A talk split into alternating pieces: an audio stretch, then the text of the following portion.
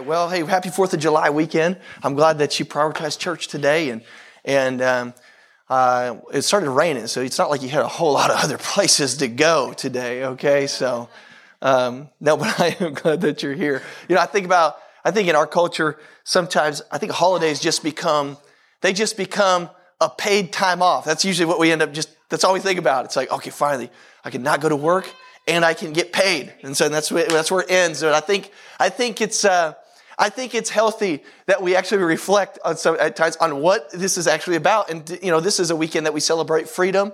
And, you know, for all of our country's faults and all the flaws that there might be and all the things that we would like to see different. I honestly can't think of anywhere else I would rather be in this entire world. And then North Dakota on top of that just keeps getting better and better. And so anybody else, I'm just grateful to be in America and to have the freedom that we do. Yes, absolutely right. And so, you know, this is a topic, by the way, if I haven't met you yet, my name's Jason and I get the privilege of being pastor here. And so, I'd love to meet you afterward too. So, I love that. I usually try to stay in the back. And so you can just feel free to interrupt me if you need to. That's fine. I would love to meet you. But hey, we are talking about freedom today. That's actually what we are going to talk about. This is one of those terms that I've noticed that a lot of people we just have an idea about what it is. If I asked you, what's freedom? Do you know what that means? Everybody in here would go, of course I know what that means. But it's one of those things that I've found that for a lot of us, we really haven't thought about very much. We really haven't given it a whole lot of thought. What is it? What does it really mean? And if you haven't noticed, I don't know if you've noticed this or not, but it's not quite that unifying idea in our country. It's not quite as unifying as maybe we thought it would be. Who doesn't want to be free? The problem is that so many of us have different visions, different ideas about what freedom really means. And so we have these different ideas that kind of come up when we start talking about freedom. Some of us, we think about opportunity. It's like freedom is the ability to have things available to me. It's for some people, they start thinking outcome. It's like, yeah, if freedom is equity at a certain level. And so we have these different ideas and it affects the way we think. It affects the way we approach our culture and even our day-to-day life. And what I want to do today is I want to give you a theological perspective, a Jesus perspective as to what freedom is. Now, there's this kind of the quintessential picture story of freedom and slavery in the Bible. Even people who are not following Jesus or maybe not even consider them Christians are somewhat familiar with the story of Israel the Hebrew people being enslaved in Egypt. And so here they are. They're in actual physical bondage and physical slavery. And God raises up this man named Moses to go in there and to free these people. And he leads them out of Egypt. And so they're now physically free, and yet then they get out into the wilderness, and we read throughout the next several books of the Bible all about how they actually wanted to go back to the very place that was enslaving them in the first place. And this is really such it's like looking into a mirror, because this is not just what they did, this is what all of us tend to do. See, God raises up Moses to take a nation and to bring them a lifetime of freedom. And so here we are in the New Testament. God has sent his son Jesus to bring us an eternity of freedom. Moses was raised up to bring people into physical freedom. Jesus comes along and he wants to bring all of us into what the Bible would call wholeness. It's that shalom. It's that idea that the things that were broken and missing and not right, he wants to bring wholeness to your life. That's not just physical freedom. It's your mind. It's your will. It's your emotions. It's your desires. Like he wants to bring freedom to your entire area, to your entire life. Now, if you've been following for the last couple weeks, like Bethany said, we're in our Summer Essentials series. And the whole idea behind that is that life, especially summer. I mean, summer in North Dakota is all about, a few days, and you just got to take advantage of that. And so I get it. I'm trying my best to take advantage of it too. It's like go on vacation, get out, go fishing, whatever that is. And so life just kind of pulls us in all kinds of different directions. And what we've been saying is, hey, you can take the essentials of your faith with you. And so we've been trying to just talk about some of these essential things that we tend to just take for granted. And so we talked about worship, we've talked about faith, and for the last 2 weeks, we have been talking about the Holy Spirit. And what it's kind of turned into, I wish I could say I just planned it all out this way, but it just kind of worked out this way. We've had kind of a series in a series. So today we're kind of wrapping up our 3-week Holy Spirit or unofficial Holy Spirit series for these last 3 weeks. And so you can't help. Listen, we started out 2 weeks ago talking about the person of the Holy Spirit, that he's a person. Then we talked about the gifts of the Spirit, what that looks like in your life. And then you can't talk about the Holy Spirit and not talk about freedom. You can't talk about it. It's connected to the ministry of the Holy Spirit. And so that's what we're doing. Now, you may have noticed over the last couple of weeks of talking about the Holy Spirit, that the Holy Spirit is about Jesus. Like he is about Jesus. The Holy Spirit isn't about the Holy Spirit. Like the gifts and what the Holy Spirit does, he's not interested. The Holy Spirit doesn't elevate himself. See, the Holy Spirit's about Jesus. And so you know that you're engaging, speaking about the Holy Spirit properly when Jesus Christ is glorified. That's a real indication that you're approaching the Holy Spirit correctly. So that's what we're going to do. We're going to continue down this vein, and we're going to drill down into this idea of freedom. This sort of elusive term that we sort of just take for granted, but it really is a critical thing that we understand as followers of Jesus Christ. Now, I got some categories, and they're sort of broad stroke categories, and so you may see yourself in a couple of these different categories. Maybe not all in on one of them. Maybe split between a couple of them. And so I'm going to try to shine some light on this about ideas that we have about freedom. And maybe not just we, but just as a culture, just ideas that we see in our culture. Here's the first idea that I see. It's really common. When we think about freedom, we think freedom is living life with no boundaries. Freedom is no boundaries, no limitations. I can do whatever I want. That's what freedom is. Now, I don't even have to shine scripture on this in order for this to start breaking down. We'll just approach this one a little bit rationally here. You think about the time that you've been born into. Like the fact that it's 2022. That right there poses certain limitations and boundaries on your life. You can't do anything you want in 2022. Not like you may have been in another era, in another time. Like the time you find yourself in poses a limitation. You think about the place that you've been born into, the place that you live. It just innately brings certain limitations and boundaries to your life. You live in Williston, North Dakota right now. There's limitation. There's certain things you can't do because you live here. That's just the way that it is. There's natural limitations and boundaries that life brings to us. How about this one? You don't always get to choose the people that are around. You don't get to choose your parents. You get what you get, and you don't throw a fit. At least that's what I tell my kids. Okay. So you don't get to choose your parents. You don't get to choose your siblings. Like the people in your life. Boundaries and limitations. So you can't get away from it. How about your actual physical body?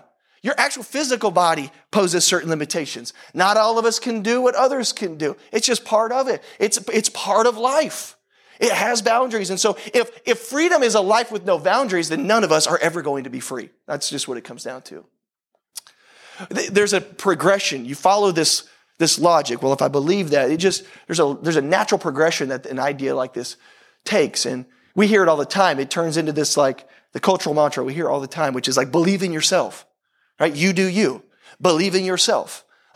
By the way, that's a heavy burden to bear. Everything rises and falls on you to figure out which was right, which way is wrong all the time. Like you get to be the one that determines all that. Man, that's heavy. That's not necessarily, that's not freedom.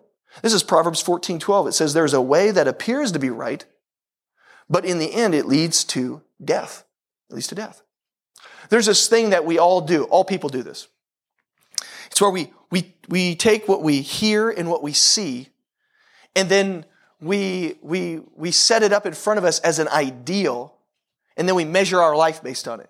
So it's like, well, am I winning in life? Well, and then we kind of hold up our ideals, and we just go yes or no.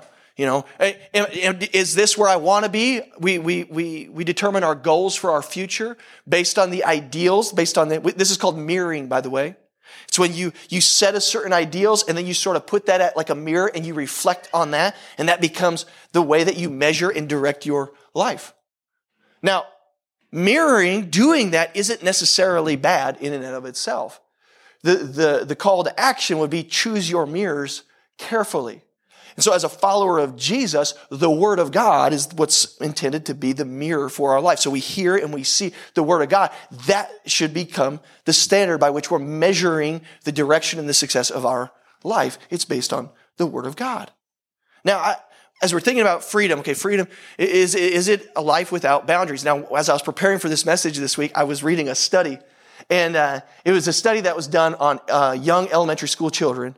And on one day, they let the kids out to recess, and they put them out into this playground that had a fence that went all the way around it, and they observed them. And then a few days later, they took the same kids, and they put them out into a playground that had no fence around it. And they just observed the behavior, and what they found was that these kids that were in the playground with the fence, they went all the way to the edges. Like they were running everywhere. I mean, you just had kids spread out. They just freely roamed the edges of the playground, just not a care in the world. And then they noticed that the kids on the playground without a fence were a little bit more congregated. They stuck to groups. They were a little bit more huddled. They didn't dare go to the edges of the playground. And what they kind of determined was that this perceived boundary, this limitation, was actually a very freeing experience for these kids. The boundary line actually ended up becoming a source of freedom for them. I got another story to just kind of give you a picture of this. I used to be in the Navy, and when I was there, I did a lot of diving. And one day we were doing an operation. We were out we were several miles out in the ocean. And I was going to be the one diving that day. And so we could see there was a little bit of potential. The storm was kind of rolling in, but we just looked at the time. We thought, okay, we got enough time. We can go ahead. We can do this. And so we headed out there, and we get to where we needed to go. And I get ready. I go under the water. And I was probably under the water for about 30 minutes or so. And I noticed, just based on the swells under the water, or the current under the water, I could tell that storm was rolling in fast, because it was pulling me all over which direction. So I thought, oh man, okay, it's been almost 30 minutes, so I'm going to head back up to the surface. So I head back up to the surface. I get there. The boat sees me, and so they start making their way. And as the boat's coming by, this wave kind of comes at the boat from sideways, and it picks that front end of the boat up and turns it toward me. And I thought, oh man. So I just went under the water. I was like, oh, I'm going back under. It's safer down there. So then I went under the water, and I swam away for about 50, 100 feet or so. And then I came back up, and then they were able to get me in the boat. Now, it was all good. Everything was safe. But here's the thing. I think about the ocean. I think about that, what happened in that moment. Just the waves, the water, no limitations, no boundaries. And so if we think of life as that way, it's like, oh, freedom is no limitations and no boundaries. And we think that that's freedom, and that's not freedom. That's called chaos. That's chaos. That's not real freedom. In fact, God has a better way. Here's another common broad stroke category that a lot of people think of freedom in, is they think freedom is living with our own boundaries. Like, oh, I'm the captain of my ship. I'll create my own boundaries. I'll determine what's right and wrong. Now, if you've been listening, you know, on and off over the last year, we've talked about the story of Adam and Eve in the garden, you know, eating the tree of the knowledge of good and evil. I think of a lot of us, we think of that story like somehow Eve was just walking along, and then she tripped and stumbled, and she just, you know, made a mistake. I mean, who could blame her? I'm sure the fruit was delicious. It's like, man, did it just have to ruin everything? Like, I'm just not really, we kind of minimize the impact of the story, because for us as modern people, and we're reading it through our lens, it's like they ate from a tree. Like, it really had that effect. But see, it wasn't quite that simple. It was a little bit more nuanced. See, what God did in that moment is he said, this is the tree of the knowledge of good and evil. This is not your territory. This is my territory. That's what he was saying. He was saying, good and evil. I'm the one that makes decisions about what's right and what's wrong, what's good and what's evil. This is my territory, not yours. So Adam and Eve didn't just look at a tree and think, man, that looks delicious. Let's just eat it. No, what they did is they looked on it and they said, actually, I think I want to determine what's right and what's wrong. I'll determine what's good and what's evil. And then they took and they ate it, and they decided to enter into a territory that they had no business entering into. That was the sin. This is living life with our own boundaries. We've been doing it since the beginning of time. Now, if you're a Jesus follower and you go to church, and sometimes I think it's easy for us to go, oh yeah, we see this in the culture. Like it's easy to identify outside the church, because we look at people outside the church and we look at our culture and we just go, oh man, rebellion. Look at the rebellion. They're rebellious. And There's a lot of truth to that. I'm not saying no to that. But the truth is that we just we have another name for it inside the church. It's inside the church too. We just have a different name for it. We usually call that like good Christian behavior. We got another way that we think about it. It's good Christian behavior. I'll explain what I mean. This is Galatians 5, verse 1. He says, this is Paul talking. He says, it's for freedom that Christ has set us free. Stand firm then, and don't let yourselves be burdened again by a yoke of slavery. See, there was a man that came into this church in Galatia, and he started preaching to the people, and he started telling them, listen, yes, Christ, you're following Christ now, but there's some things that you're going to have to do if you want to stay right with Jesus. That's what he was telling them. In that case, he was preaching circumcision. So he comes along, he says, no, you've got these other things that you're going to have to live your life by. And Paul's coming along and he's saying, whoa, hold on a second. See, he's speaking to a natural tendency that all of us do. We all have this tendency. It's where we take certain values that we have. We have certain things that are close to our heart and we turn them into rules. This tendency that we have, all as people, as a Jesus follower or not, we have this tendency where we take certain convictions that we have and we turn them into laws. We make them mandates. And when we're not careful, what happens is these are the things that become our sort of spiritual scoreboard. They become the thing that we're sort of measuring our life by. It's like, how you doing? And then we kind of run through our head and it's like, well, I've been doing this so many days in a row and I've done that. And, it's been a long time since I did that. So you know what? I'm doing good. I'm good. I'm good with God. Me and God, we're in a good place. It becomes our spiritual scoreboard. But see, if we're not careful, where that eventually leads is it becomes the spiritual scoreboard in which we're measuring everybody else with too. It doesn't just stay with us. It's like, it's how we measure. Well, are they a real Christian? Well, and we go through the wickets. Well, they're not doing that. They're not doing that. So I'm not sure. We create spiritual scoreboards. And here's the truth. There's really no freedom. There's no real freedom in building our own boundaries. Like us determining our own boundaries. That's not real freedom. God has a better way. Here's a third category right here. Living in God's boundaries. Living inside of God's boundaries. 2 Corinthians 3, verse 17. It says, now the Lord is the Spirit, and where the Spirit of the Lord is, there is freedom. There's freedom. I love it. We even sang about that this morning. Where the Spirit of the Lord is, there's freedom. 1 Corinthians 6:12. You say, I have the right to do anything. This is Paul saying this. You say you have the right to do anything, but not everything's beneficial. I have the right to do anything. Yeah, but I won't be mastered by anything. I want to give you kind of a word picture to think about your life. I think sometimes we have this erroneous picture of God that somehow he's just in the business of always holding out. He's always got that hand behind the back. It's like, well, what do I got to do to make sure that I'm on his good side? Here's a picture for you. Go and pull that next one up. You have this tea kettle here. It's producing steam. And that steam is free, by the way. That's free steam right there, just going right out into the air. It just does whatever it wants, right? Steam is produced, and it's free to disappear and never be seen again, right? Just there it is. There's steam. Go to the next picture here. This is a steam engine. See, what we have here is we have steam, just like from the steam kettle, except that steam has now been channeled into something. This steam's been channeled. There's power behind this now. See, this is similar to what God wants to do with you. We think God's always in the business of restraining.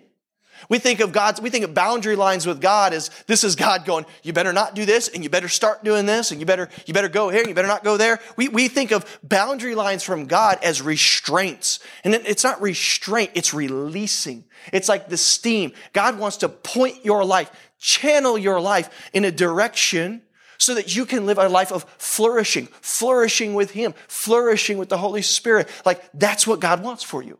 He wants to channel your life in a certain direction. He doesn't have a hand behind his back, by the way. He's not holding out. I know that's the sort of the natural tendency because we think we live in a very performance-based culture, so we think we got to get things right all the time. And God's not holding out. He sees Jesus. If you're a follower of Jesus, it's by faith in Jesus Christ that you're made right with Him, and that is it right there. All right, the question is, if this is the answer right here, if real freedom is living inside of God's boundaries, there's another question. The question then becomes, okay, then how do I remain free then? How many of y'all know we can live in the freest country in the world?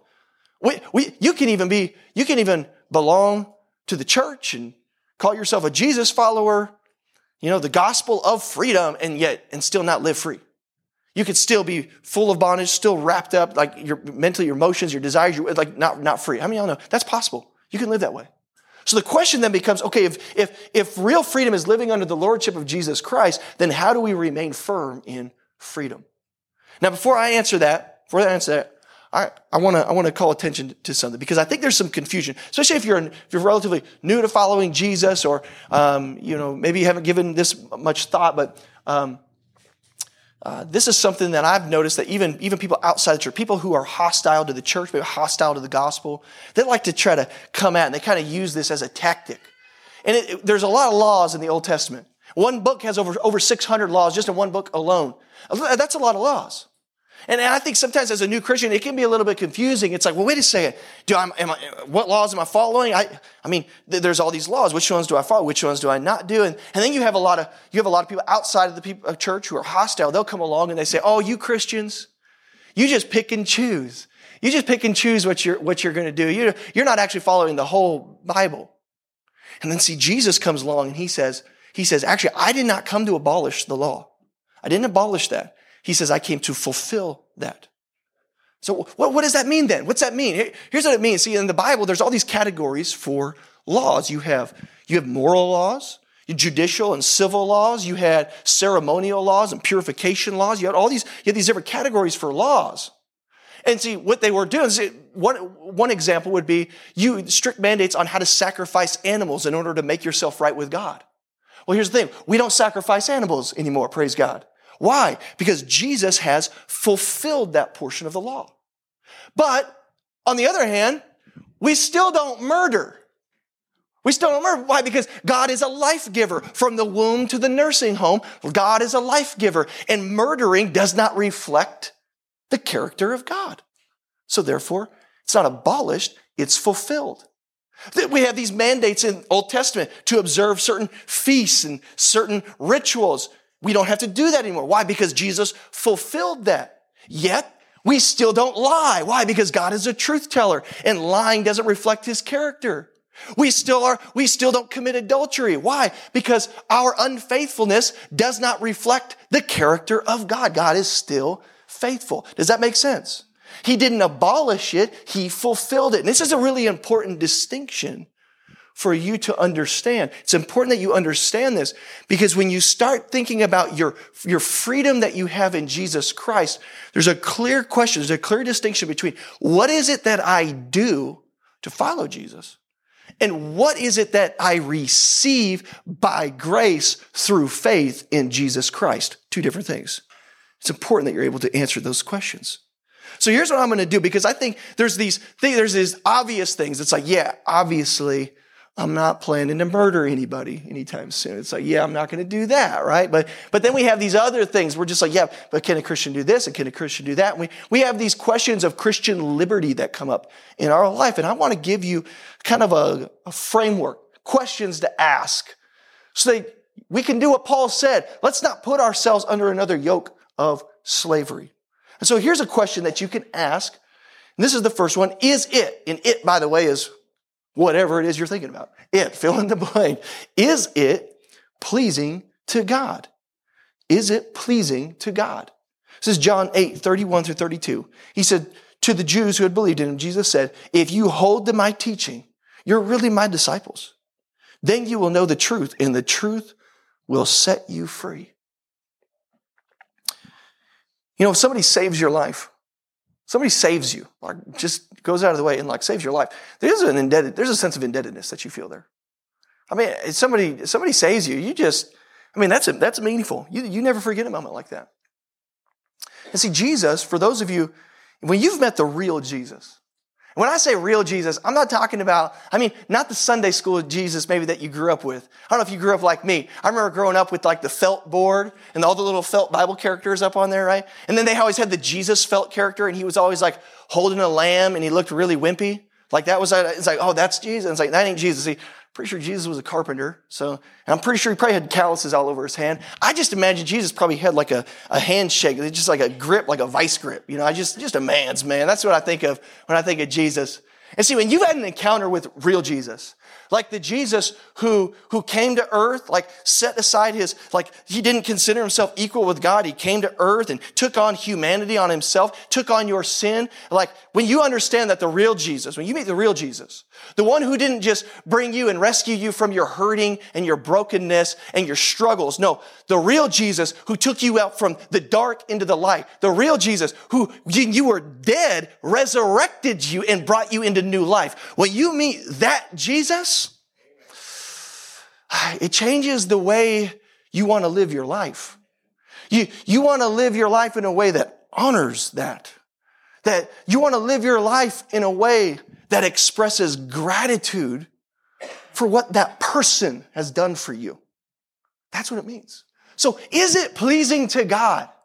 Is it pleasing to God? Does it reflect his character? Does it honor him? Does it express gratitude for what he's done? After all, he did make us in his image. Maybe reflect that. Is it pleasing to God? All right, here's the next question that you can ask. Is it compromising my convictions? Compromising my convictions. This is Romans 14:23. But if you have doubts about whether or not you should eat something, you are sinning if you go ahead and do it. Listen to what he didn't say. He didn't say, but if you have doubts about whether or not they should eat something, they are sinning if they do it. I didn't say that. I said, you, if you have doubts and you do, you're sinning. This is an important distinction to make. It's important to recognize that. For you're not following your convictions. If you do anything you believe is not right, you are sinning. Another translation says, anything that's not done in faith, is sin. I mean, that's a big qualifier. I mean, there's no qualifiers to that. That's pretty straightforward. Anything not done in faith is considered sin. I think about Bethany and I, when we first got married, I was intense. I had a very intense personality. Some of you were like, you're still intense. That's fair. I might be a little bit intense. See, so I was very intense. And Bethany, well, she was very sensitive. And so it was not uncommon for us to have an argument. Oh, I'm sorry. We didn't argue. Passionate conversation. That sounded something like, Bethany would look at me and she'd go, why are you yelling at me? And I would be like, I am not yelling. I'm emphasizing. Okay. It's like, I'm not, what do you do? This is who I am. This is my personality. This is the way that I grew up like this. I had all the reasons. And, one of the things that we had to learn is that we had to learn how to communicate with each other. We had to learn how to argue and solve that communicated respect and love for each other. And that just happens over time, and it takes work to do that. But how many of y'all know, listen, if we ever get in another passionate conversation, okay, and how many of y'all know, especially if you're married, you know that there's this, like, there's certain things. You know if you can say certain things or even say certain things in a certain way that will just get right under that other person's skin. You know what I'm talking about. It's like, and you have a crossroads moment sometimes where you're in that conversation, that passionate conversation, and you're in that moment and you're just like, it's a crossroads moment. You're like, am I gonna do this? Am I going to say it this way? Am I going to say it? Because we all know what that is. It's like, because I know it's going to work. It's going to have the effect I'm looking for, You got a moment. You got to decide.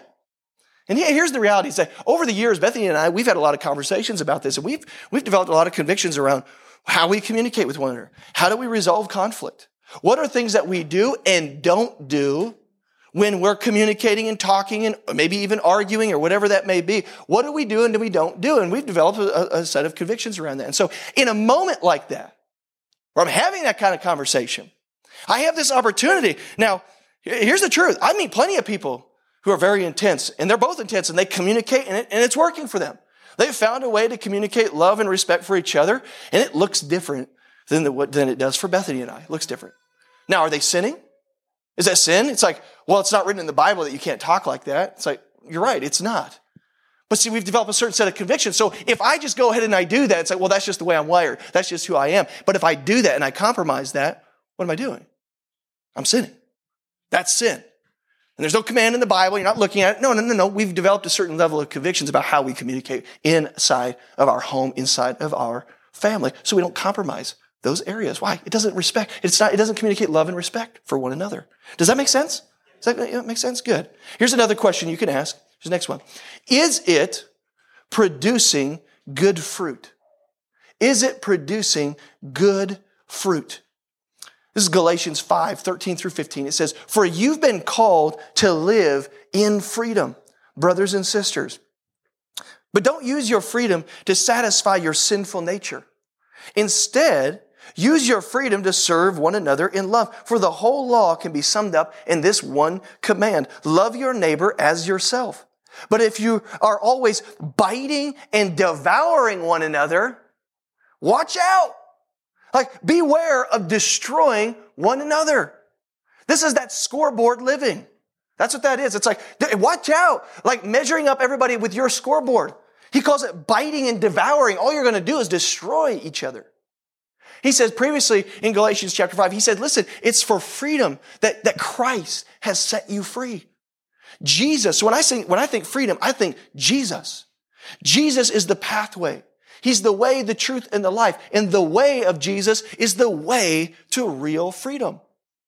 And we said this last week when we were talking about the Holy Spirit. See, the Holy Spirit, Jesus didn't just say, hey, I've come, I take your sin on me, and I died for you, and then I rose again, and now you can have eternal life through me. And then he left, and he just said, good luck.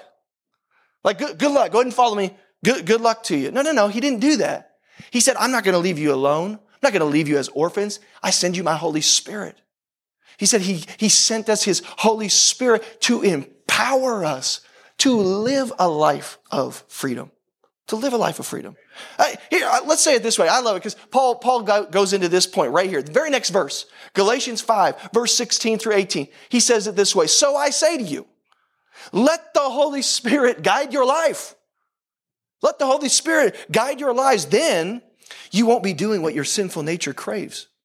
The sinful nature wants to do evil, which is the opposite of what the Spirit wants. Listen to this part right here, because this is really critical for you to get a hold of. If you really want to understand what it means to be free, if you really want to understand what it means to lay your head down at night and not feel guilty about the life that you're living, it's I'm good with God because I have my faith, by grace through faith in Jesus Christ. If you want to be able to live that kind of life, real freedom in Jesus Christ, you need to get a hold of what this is saying right here. The sinful nature wants to do evil, which is just the opposite of what the Spirit wants. And the Spirit gives us desires that are the opposite of what the sinful nature desires. I love that. See, it isn't just about your willpower. It's not just about you putting your nose to the grindstone. It's not just about you just better start making right decisions. No. There's an element to Christian discipline, but what he's saying when you walk according to the Spirit, he changes your desires. He gives you new desires. You desire different things. And look at what he says right here. He says these two forces, that desire that creeps up inside of you, and it's oh man, here's something I've noticed. I've noticed that people do this. Especially if you're a follower of Jesus, we go, well, I have a desire to do something. It's I want to look at the computer screen, right? I want to feed my shopping addiction, right? I want to just unload on this person who's really made me mad and just say whatever comes to my mind. I want to, so I'm already there, so I might as well do it. I'm already there, I want to, so I might as well be me, right? You be you, right? Let the real you come through. And we have all our little ways we like to say it. I'm there, I might as well do it. And see, what he's telling us, Paul's telling us, he's going, no. See, there's these two forces at work inside of you. There's one that wants you to walk according to the flesh, wants you to walk according to your flesh, wants you to do what's evil, this nature inside you. But there's also another one. And it's the Spirit that comes inside you, the Spirit that wants to lead you toward freedom. So here's what I would say to you. Don't give in. Just because that desire comes up doesn't mean that the battle's over. No, these two forces are warring with one another. Make a decision in that moment to follow freedom, to follow the Spirit. And he says this, these two forces are constantly fighting each other, so you're not free to carry out your good intentions. But when you're directed by the Spirit, you're not under obligation to the law of Moses. The law of Moses. What's he saying? He's saying this. We create these little things that we determine, like, this is how a good Christian lives. This is what good Christians do. This is what good Christians don't do. And we kind of set the bar, and we say, okay, this is, yeah, I'm following Jesus, but now I got a new set of rules I'm going to live by. And so we set the bar here. And what he's saying is he's going, if you're going to live your life in a way where you go, oh, I have these laws that I have to abide by all the time. He's saying, boy, that's not a healthy road. The only thing that makes you right with God is what he's saying here. The only thing that makes you right with God is faith in Jesus Christ. That's it. There is nothing else to add to that. There's no score. There's no scoreboard. There's nothing else to say. What makes you right with God? Faith in Jesus Christ. Period. There's nothing else to add to that. And anything that you do add to that, the scoreboard, these self-inflicted rules and mandates that we put on ourselves, is just adding to it. And it's not actually freedom. It's bondage. It's slavery. It's that yoke of slavery. He says, don't put yourself back under that. It's faith in Jesus Christ that makes you right with God, period. See, the Holy Spirit, we sang about it this morning.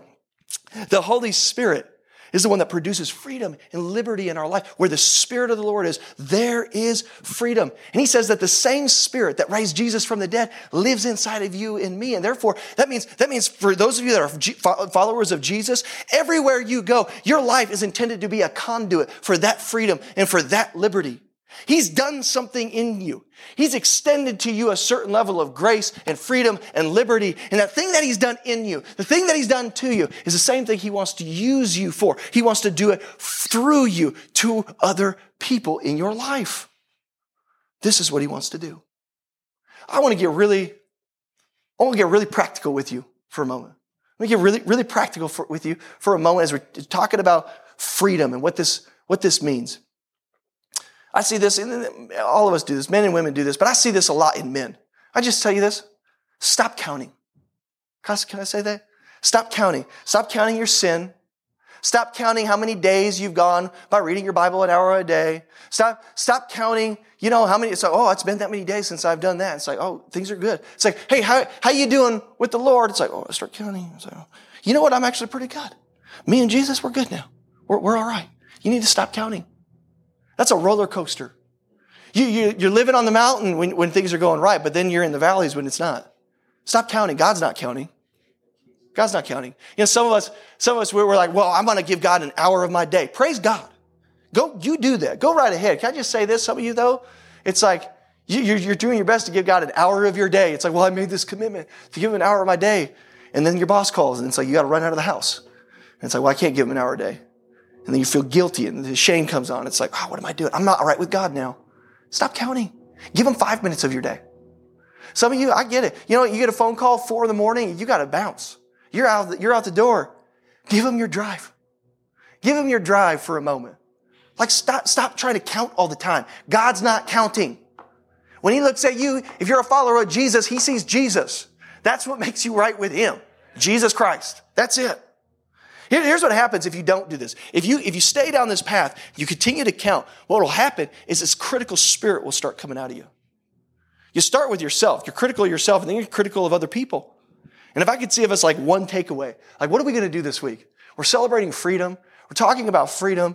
If I could say, let's do one thing this week. Let's not be critical all week. Like let's go a whole week and just not be critical of people. It's like, your waiter at lunch today. Like, no. Actually, don't go out to lunch. We're having a barbecue out here. So, and still don't be critical of the guys cooking your burgers, all right? Yeah. Like, don't be critical of your barista, making your coffee.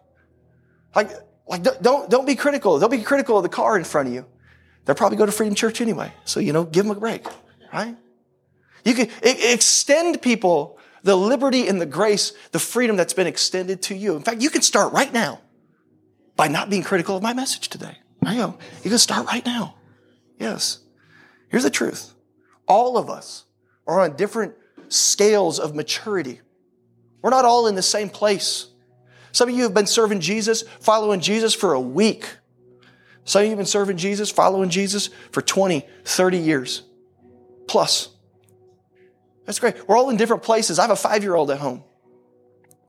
My expectations of my 5-year-old are not the expectations of my 9-year-old. My expectations of my 9-year-old are not that of an adult. Right?